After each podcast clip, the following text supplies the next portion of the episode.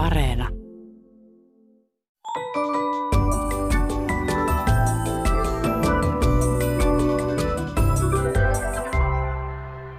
Hei, tämä on Aristoteleen kantapää, ohjelma kielen ja todellisuuden villiltä rajaseudulta, ja minä olen Pasi Heikura. Tänään ihmettelemme ihmisten väärinymmärtämisen anatomiaa, suksen ja putken eroja, kotuksen viime kuukausien sanoja ja mitä kohtaa meitä naurattaa, kun meitä naurattaa. Viime talvena kohua aiheutti talitinttien käyttäytyminen muutamalla lappilaisella karjatilalla. Tintit kun nokkivat lehmien utareita ja joitain lehmiä piti jopa lopettaa vammojensa vuoksi.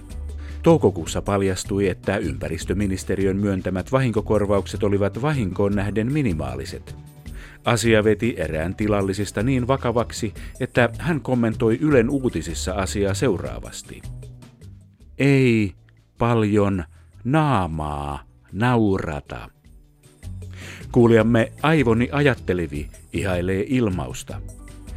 Vaikka ihmisen tunteet koskevatkin koko kehoa, joku voi nauraa pelkällä naamallaan, ilman oikeaa tunnetta. Mutta kun ulkopuolisesta ehkä koominen tapahtumasarja osuu omalle kohdalle ja vie elinkeinon, ei tekonaurukaan luonnistu. Taidatko sitä taitavammin suulla sanoa?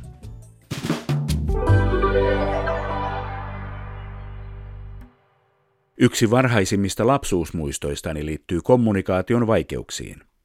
Meillä oli silloin vielä keittiössä puuhella. Puut loppuivat, joten äitini sanoi minulle, että Pasi, hae liiteristä joku puu. Menin pihan yli puuliiteriin ja mietin, mikähän puu olisi äidille mieleen. Huolellisen valikoinnin jälkeen menin sisälle yhden klapin kanssa. Minuahan oli pyydetty hakemaan joku puu. Äiti tietysti hermostui, kun en tuonut hänelle joitain puita. Hän ehkä luuli, että laskin leikkiä ilmauksen joku puu kahdella merkityksellä. Tietenkään en ollut leikitellyt. Tietenkin palasin hakemaan sylillisen klapeja. Tämä ei jäänyt elämäni viimeiseksi kommunikaation pieleen menoksi. Varmaan jokaisen ihmisen elämä on täynnä niitä. Joku ymmärtää väärin sanan, joku ilmeen tai eleen, joku kuulee ilmauksen väärin.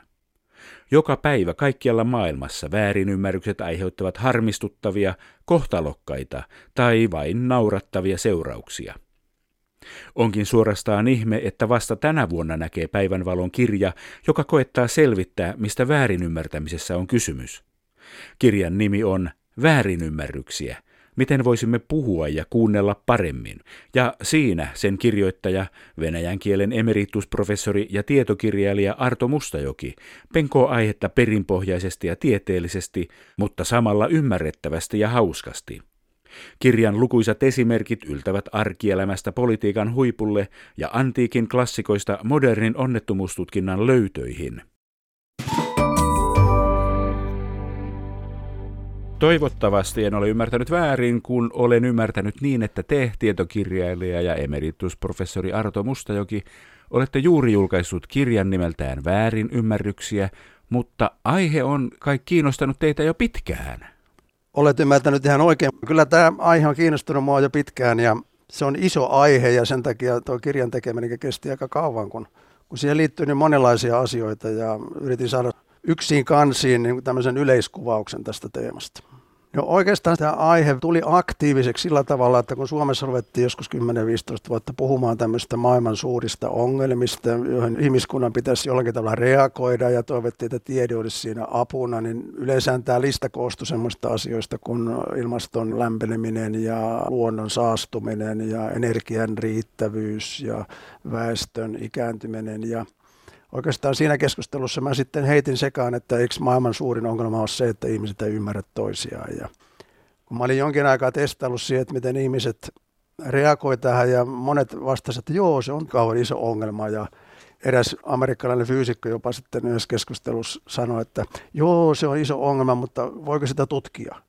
Ja mä sitten ajattelin näyttää sille fyysikolle, että kyllähän sitä voi tutkia, sitä täytyy tutkia. Ja rupesin sitten sitä, sitä asiaa kaivelemaan ja, ja sillä tiellä ollaan. Ensimmäinen vaihe mulla tietysti oli selvittää, että mitä muut tutkijat tästä asiasta sanoo. ja tutkimuksia löytyikin aika paljon ja hyvin eri tieteenalojen ihmiset on kiinnostunut tästä asiasta, sekä psykologit, lingvistit, sosiologit, antropologit, filosofit.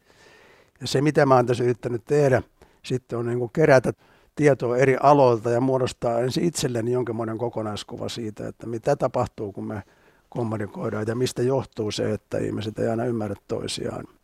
No lähdetään sitten purkamaan vähän näitä prosesseja, vaikka niitä onkin lähes 300 sivun verran tässä. Lähdetään vaikka siltä kannalta, että onko väärin ymmärtäminen ymmärtämisen alalaji vai onko ymmärtäminen väärin ymmärtämisen alalaji, Arto Mustajoki? No, tässä ruvetaan nyt ihan heti filosofoimaan näillä käsitteillä, mutta mä lähtisin siitä, että monet tutkijat, filosofit ja kielitieteilijät on sitä mieltä, että täydellinen ymmärtäminen on mahdotonta ihmisten välillä.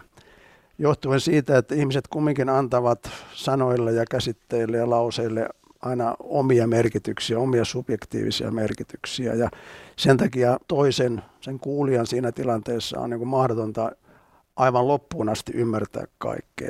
Otetaan nyt semmoinen esimerkki, että jos joku puoliso tai joku muu sanoo, että – että meidän auto on ihan likainen, niin sehän on väitelause. Se voidaan niin ymmärtää, mutta useimmissa tapauksissa se tarkoittaa, että auto pitäisi pestä. Ja vielä tarkemmin, että sun pitäisi pestä se auto.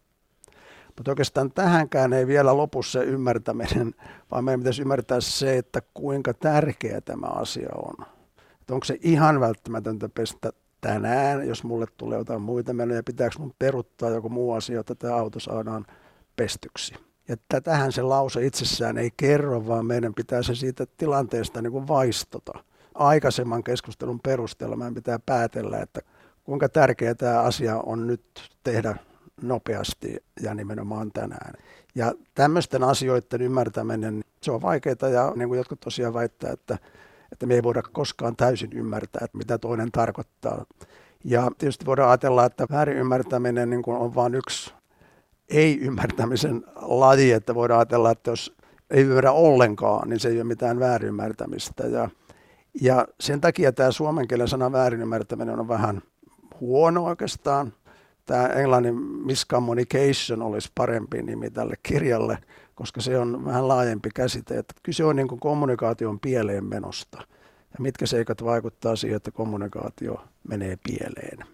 Ja oikeastaan jos emme voida täysin ymmärtää toista, niin oikeastaan se semmoinen tavoite pitäisi ehkä olla, että me ymmärretään riittävästi, sen tilanteen kannalta riittävästi, että jos me keskustellaan, niin se riittävä tarkoittaa sitä, että se keskustelu voi edetä ja voi niin kuin mennä eteenpäin ja, ja siinä mielessä se on niin kuin riittävä. Tai riittävä voi olla jossakin tilanteessa se vähän niin kuin laajemmin ymmärrettynä, että se tarkoittaa sitä, että me edelleen tullaan toimeen sen ihmisen kanssa ja voidaan keskustella sen ihmisen kanssa, jonka kanssa ollaan keskustelemassa kyse ei ole siitä, että se kuulija olisi vastuussa aina siitä, ymmärretäänkö oikein tai väärin, vaan kyllähän kommunikaatio on aina yhteispeliä ja puhujan pitää osata ilmaista itsensä sillä tavalla, että se kuulija ymmärtää. Meillähän on tämmöinen mekanismi aivoissamme, että me osataan automaattisesti jonkin verran sopeuttaa meidän puhetta kuulijan mukaan. Me puhutaan lapsille eri tavalla kuin aikuisille ja me ymmärretään, jos on joku ulkomaalainen, että hänelle ei voi puhua samalla tavalla kuin suomalaiselle mutta se mekanismi aina välillä menee rikki tai me ei ymmärretä käyttää sitä ja me ei tiedetä ihan oikeasti, että mitä se toinen tietää. Me esimerkiksi ymmärretään, että lapsille pitää puhua eri tavalla, mutta emme tiedetä, millä tavalla pitää puhua kuusivuotiaalle ja miten yhdeksänvuotiaalle. Ja hyvin helposti meillä käy myös niin, että me oletetaan toisen tietävän semmoisia asioita, mitä se ei sitten tiedäkään. Erityisesti tämä ongelma kotioloissa, missä me tunnetaan hyvin ihmiset, niin tapahtuu tämmöinen yhteisen tietopohjan illuusio, että me kuvitellaan, että se toinen ihminen ajattelee samaa asiaa kuin minä just tällä hetkellä ja se ymmärtää sen takia semmoisen puheen, mistä me jätän monta asiaa niin kuin sanomatta, että se ymmärtää pienestä vinkistä. Ja usein se oletus siitä, että se toinen ajattelee samoja asioita just nyt, niin on väärä. Sä jotenkin ajattelisin, että väärin ymmärtäminen on kielellinen ongelma, mutta sitten kun kuuntelee teidän puhettana, niin tulee mieleen, että se olisi vähän psykologinen ongelma ja sitten myös tämmöinen maailmankatsomuksellinen ongelma. Se taitaa olla aika iso ongelma, Arto Mustajoki. Juuri näin. Kyllä kielellisiäkin ongelmia toki voi olla, koska sanat voi merkitä erilaisia asioita, mutta yleisen väärimmärkset johtuu siitä, että ymmärretään asioita eri tavalla ja käsitteitä. Meidän tosiaan päässä on erilainen kuva maailmasta ja me kaiken uuden aina, niin me sijoitetaan siihen entiseen maailmankuvaan. Ja kun jokaisella meillä on yksilöllinen maailmankuva, niin ne asiat merkitsee meille erilaisia asioita ja sen takia meidän on vaikea ymmärtää toisiaan. Tietysti ongelma on myös se, että ihmisellä on taipumus myös pitäytyä siinä maailmankuvassa, mikä hänellä on, koska se on niin kuin kognitiivisesti kaikkein niin kuin helpointa.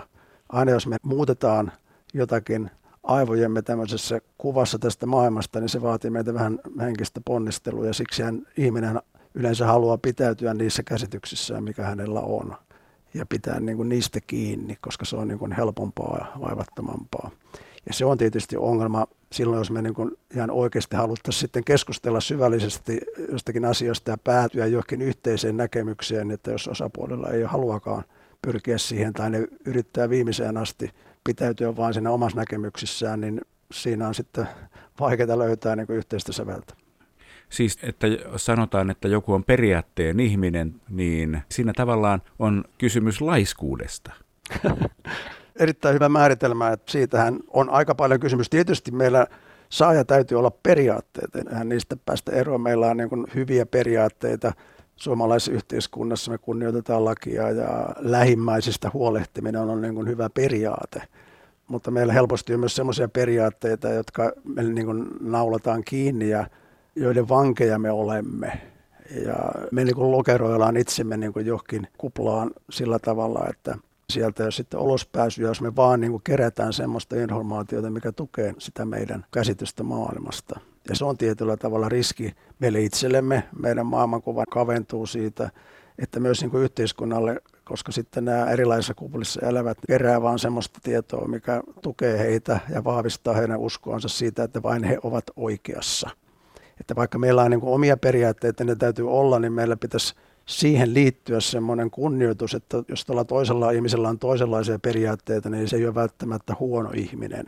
Hän vain lähestyy tätä asiaa eri näkökulmasta. Niin, paljon on puhuttu viime aikoina myös ilmiöstä, että ymmärretään tahallaan väärin. Tulee vähän semmoinen olo, että se asenne on loppujen lopulta ilmaisu siitä, että en halua puhua ympäristön kanssa ja että väkivalta suurin piirtein on seuraava ratkaisu. Mennään ulos katsomaan, kuka on oikeassa. Onko näin väärinymmärtämistutkija Arto Mustajoki? No, tämä on tietysti harmillinen piirre meidän yhteiskunnassa, mutta sehän ei ole mikään uusi. Sanotaan, että on mielipiteet on polarisoituneet esimerkiksi Yhdysvalloissa, mutta monessa muussakin maassa, jonka nähdään tämmöiseksi vaaraksi, että se estää positiivisen kehityksen, koska keskusteluyhteyttä ei ole. Mutta tähän oikeastaan meidän presidentti aikanaan antoi hyvän neuvon, kun hän oli Washingtonissa Trumpin vieraana ja, ja oli lehdistötilaisuus. Ja häneltä kysyttiin ensin, että pitääkö venäläisten kanssa keskustella, pitääkö NATO niin pitää yhteyksiä, dialogia venäläisiin. Hän sanoi kyllä, mutta sitten ne kysyi vielä, että pitääkö Talibanien kanssa myös neuvotella, käydä dialogia. Niin Niinistö vastasi mun mielestä todella hienosti. Hän vastasi, että pitää että kaikkien kanssa pitää käydä dialogia, koska hän näki, että dialogi on niin ainoa tie eteenpäin. Dialogi ei tarkoita sitä, että sen tavoitteena, että myös sen keskustelun jälkeen me samaa mieltä. Siis sehän on mahdottomuus. Mutta me voidaan tähdätä siihen, että me dialogin jälkeen niin ymmärretään toisen näkemys ja annetaan hänelle arvo ja mahdollisuus ajatella sillä tavalla, niin semmoisen lähestymistavan kautta voisi ehkä löytää enemmän sopusointua nykyyhteiskunnassakin. Niin, eikö tästä ole vanha sanonta, että toisia ihmisiä voi ymmärtää, vaikka heitä ei aina hyväksy? Nimenomaan. Niin, kaiken kaikkiaan tuntuu siltä tätä kirjannekin lukiessa, että kieli on lopultakin aika epätarkka ja negatiivisia tunteita herättävä kommunikaatioväline. Vaikuttaa siltä, että kieli ei ole kauhean hyvä kommunikaatioväline. No oikeastaan kieli on kehittynyt tällaiseksi juuri sen takia, että kielen käyttäjät haluaa tämmöisen kielen, joka ei ole liian tarkka. Semmoinen kuvitelma, että me voitaisiin niin sopia, että nyt tätä sanaa käytetään vaan niin tässä merkityksessä, niin eihän se toimi. Ihmiset rupeaa antaa kaikille sanoille aina omia merkityksiä. Jopa tieteen piirissä, missä yritetään määritellä termejä ja pyritään täsmälliseen kieleen, niin mä kerran tein semmoisen pienen analyysin, joka oli ihan luonnontieteellistä tekstiä, niin parissa kappaleessa siellä oli varmaan kymmenen semmoista asiaa, mikä voidaan ymmärtää niin kuin eri tavoin, että mitkä ei ole tarkkoja. Ja sitä joku filosofi sanonutkin, että jos me oltaisiin viimeiseen asti tarkka puhuessamme, niin kielestä tulisi jo niin monimutkaista, että ei sitä sen takia ymmärrettäisi.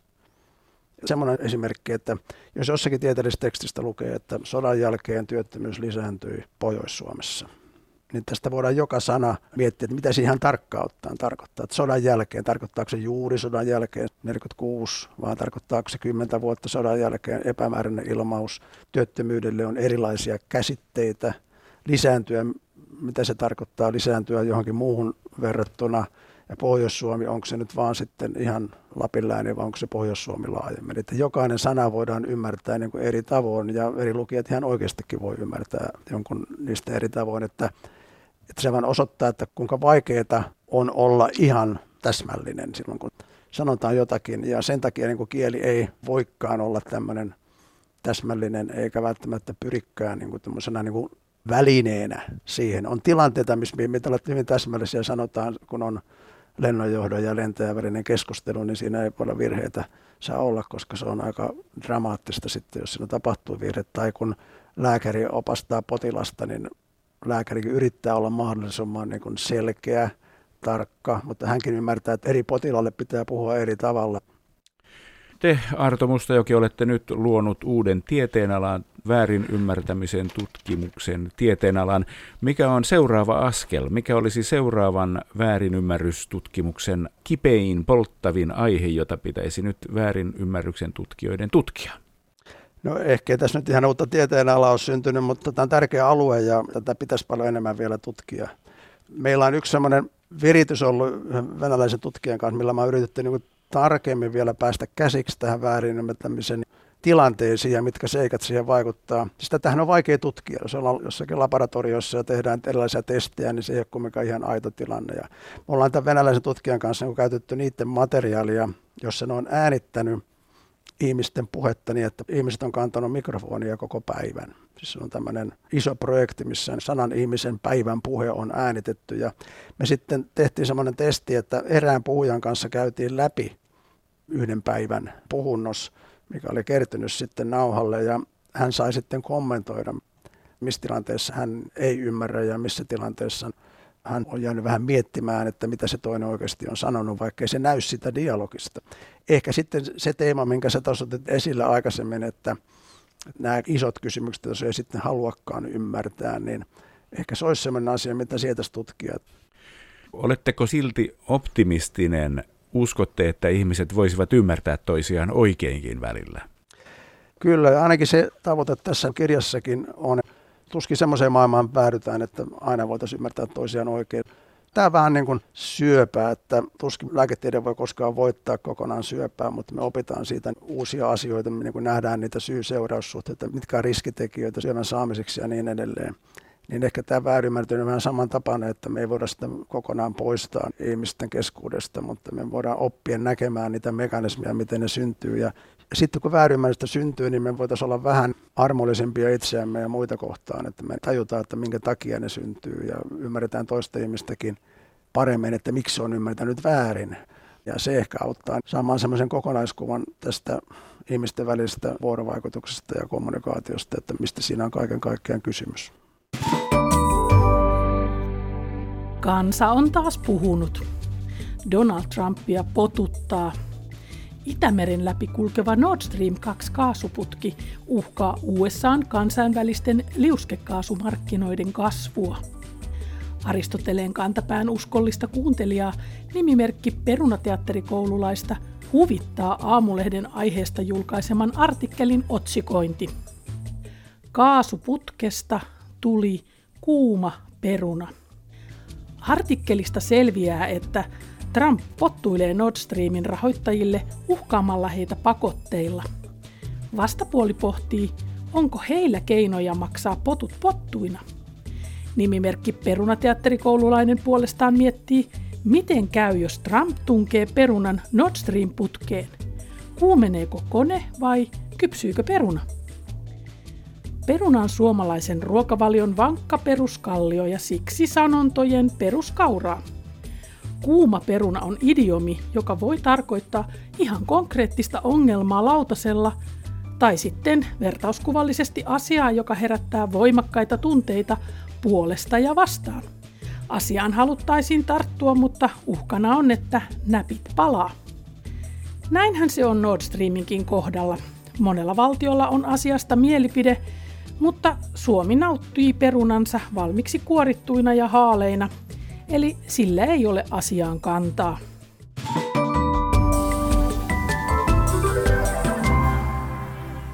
Urheilu on täynnä menoa ja meininkiä.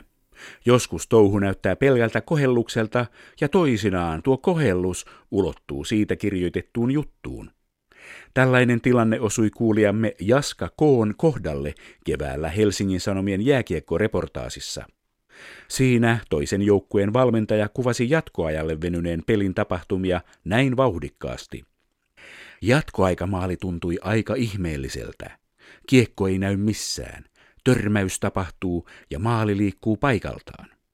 Ja tästä johtopäätöksenä on ei mennyt ihan Sukseen. Jaska K. ihmettelee. Sukseen? Mihin pelaajat olivat oikein menossa?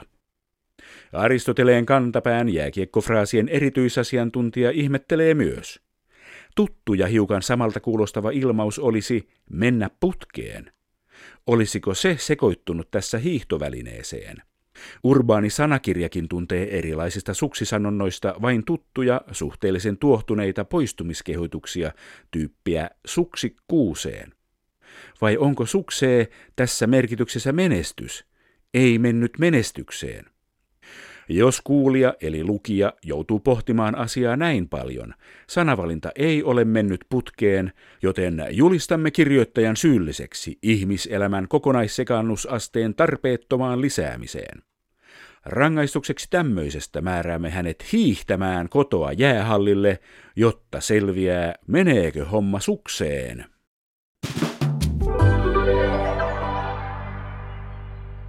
Suomalaisille heinäkuu on lomailuaikaa, mutta kotimaisten kielten keskuksessa kotuksessa kielemme seuraaminen ei herpaannu helteelläkään.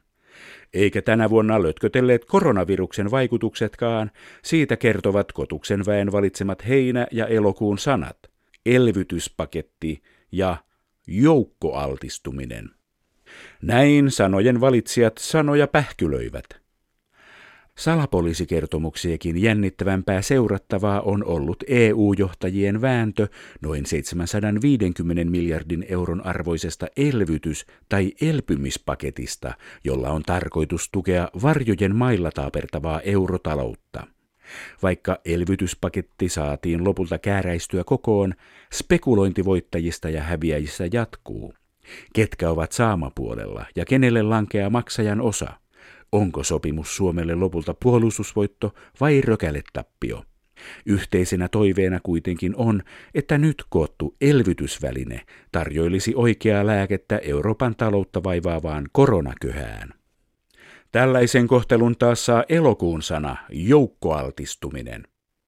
Hiljaisen koronakesän jälkeen mediassa on alkanut välähdellä uutisointeja tartuntakäyrien noususta – Nimitystä joukkoaltistuminen käytetään, kun virukselle altistuu yhdellä kertaa yli kymmenen ihmistä. Joukkoaltistuminen ei kuitenkaan ole sanana uusi. Terveyden ja hyvinvoinnin laitoksen THLn tiedotteissa joukkoaltistuminen on esiintynyt jo aiemmin muita tartuntatauteja, esimerkiksi tuberkuloosia käsiteltäessä. Tässä kaikki tällä erää. Jos silmääsi sattuu tai korvasi särähtää jokin lause tai sana, ilmoita asiasta Aristoteleen kantapäälle sähköpostilla osoitteeseen aristoteles at yle.fi tai lähetä viesti ohjelman Facebook-sivun kautta. Kuulemiin viikon kuluttua.